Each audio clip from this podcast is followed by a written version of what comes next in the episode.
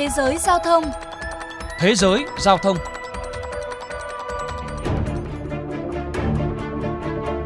Tính đến cuối tháng 6 năm nay, tổng số tài xế taxi không kể những tài xế taxi kinh doanh tư nhân đã giảm 20% so với trước dịch Covid-19.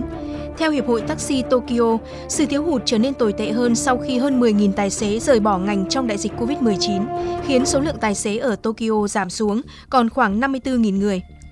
Một trở ngại nữa là phần lớn tài xế taxi tại Nhật Bản khá lớn tuổi, việc tuyển dụng cũng khó khăn hơn, tuổi trung bình là 58. Nhiều người theo nghề ở độ tuổi 40 hoặc 50 và làm việc khoảng 10 năm cho đến khi nghỉ hưu.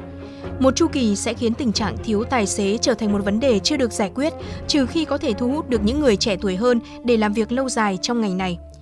Ông Taro Seto, trưởng bộ phận nghiên cứu kinh tế của Viện Nghiên cứu NYI cho rằng Dân số Nhật Bản là dân số già. Các công ty muốn thuê những người trẻ, nhưng số nhân khẩu trong một gia đình đang sụt giảm. Nhật Bản có một thời gian dài thiếu hụt lao động dẫn đến tỷ lệ thất nghiệp thấp, việc tuyển dụng cũng rất khó khăn. Vào tháng 9, chính phủ Nhật Bản công bố kế hoạch xem xét điều kiện làm việc trong ngành taxi, xe buýt và giúp giải quyết tình trạng thiếu tài xế. Để thu hút tài xế trẻ, các công ty taxi đưa ra chế độ giờ giấc linh hoạt và trả lương dựa trên hiệu quả công việc thay vì hệ thống cứng nhắc dựa trên thâm niên, với hy vọng những tài xế này sẽ gắn bó với nghề từ 20 đến 30 năm. Nỗ lực thuê tài xế trẻ đang bắt đầu có kết quả. Nihon Kosu, hãng taxi lớn nhất Tokyo, bắt đầu tuyển dụng sinh viên mới tốt nghiệp vào năm 2012. Từ số lượng ban đầu chỉ có 6 người, giờ đây hãng có khoảng 1.000 tài xế, tương đương 30% lực lượng lao động ở độ tuổi 20. Tại văn phòng ở quận Edogawa, độ tuổi trung bình của tài xế là 24. Ông Takashi Nomura, người phát ngôn của Nihon Kosu cho biết, tình trạng thiếu tài xế luôn là một vấn đề nan giải, nhưng càng khó khăn hơn sau khi khoảng 20% tài xế đột ngột nghỉ việc trong thời kỳ đại dịch.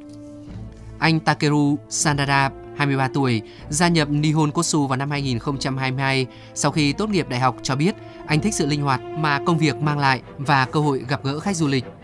Anh chia sẻ, Tôi từng cảm thấy lo lắng khi thời gian đầu không biết đường xá tại Tokyo, nhưng giờ đây tôi khá thích thú khi được lái xe đến những địa điểm mới và nói chuyện với nhiều hành khách khác nhau. Hầu như ngày nào tôi cũng đưa người nước ngoài đến sân bay và chở họ. Một ca làm việc tiêu chuẩn tại Nihon Kotsu kéo dài khoảng 8 tiếng rưỡi, bao gồm cả thời gian nghỉ giải lao bắt buộc là 3 tiếng. Ngoài ra còn có tùy chọn làm thêm 2 tiếng rưỡi, nhưng tài xế được nghỉ cả ngày sau mỗi ca, giúp họ có thời gian theo đuổi sở thích riêng. Nihon Kosu đã thử nghiệm việc làm ca từ 5 đến 6 tiếng kể từ tháng 3. Ông Nomura cho biết công ty đã nhận được phản hồi tuyệt vời ngoài mong đợi và nhiều người ở độ tuổi 20 đến 50 đã đăng ký tham gia thử nghiệm.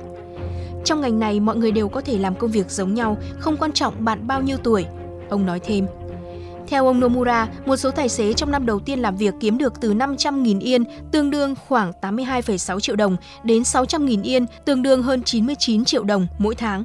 Để so sánh, mức lương khởi điểm thông thường tại một công ty là khoảng 220.000 yên, tương đương khoảng 36,3 triệu đồng một tháng. Cô Mana Kuda, 23 tuổi, tốt nghiệp đại học ở Tokyo cho biết, điều thú nhất là các dịch vụ bổ sung của Nihon Kosu như đưa đón khách du lịch quanh các điểm tham quan chính của Tokyo và các dịch vụ liên quan đến phúc lợi xã hội như đưa hành khách lớn tuổi đến với bệnh viện. Cô nói tôi cảm thấy có sự ổn định, vì thế tôi có thể làm thêm các công việc khác ngoài việc chỉ đưa đón mọi người mỗi ngày. Cô sử dụng thời gian rảnh của mình để học thêm tiếng Anh. Một hãng taxi khác ở Tokyo, Kokusai Motoka đã chứng kiến số lượng sinh viên tốt nghiệp tăng mạnh sau khi hãng tăng cường nỗ lực tuyển dụng, bao gồm tổ chức các sự kiện tuyển dụng tại các trường đại học và mời phụ huynh sinh viên đến công ty để tìm hiểu thêm về ngành. Công ty cũng đưa ra các chính sách để giải quyết vấn đề quấy rối tình dục và hành khách hung hãn trên xe buýt, chẳng hạn như cho phép tài xế đuổi những hành khách ngỗ ngược ra khỏi xe và báo cảnh sát. Hiện nay có khoảng 120 sinh viên mới tốt nghiệp tham gia mỗi năm. Một quan chức của Kokusai Motoka cho biết, trên toàn quốc, tình trạng thiếu tài xế taxi do đại dịch vẫn chưa được giải quyết, nhưng mọi chuyện đang trở nên tốt hơn ở Tokyo. Bên cạnh đó, Bộ Đất đai, Cơ sở Hạ tầng, Giao thông và Du lịch Nhật Bản đã bắt đầu xem xét tuyển dụng lao động nước ngoài để lái xe tải, taxi và xe buýt, những ngành đang thiếu lao động trầm trọng.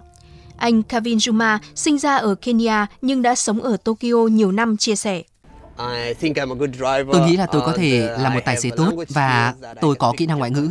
Tôi có thể nói tiếng Anh và một chút tiếng Nhật. Mặc dù vậy, theo quy định, kỳ thi bằng lái xe loại 2 để tham gia kinh doanh vận tải tại Nhật Bản phải thi hoàn toàn bằng tiếng Nhật. Do đó, các chuyên gia cho rằng cần có biện pháp hỗ trợ vượt qua rào cản ngôn ngữ cũng như đào tạo các kỹ năng lái xe an toàn cho những lái xe người nước ngoài ứng tuyển kỹ năng đặc định.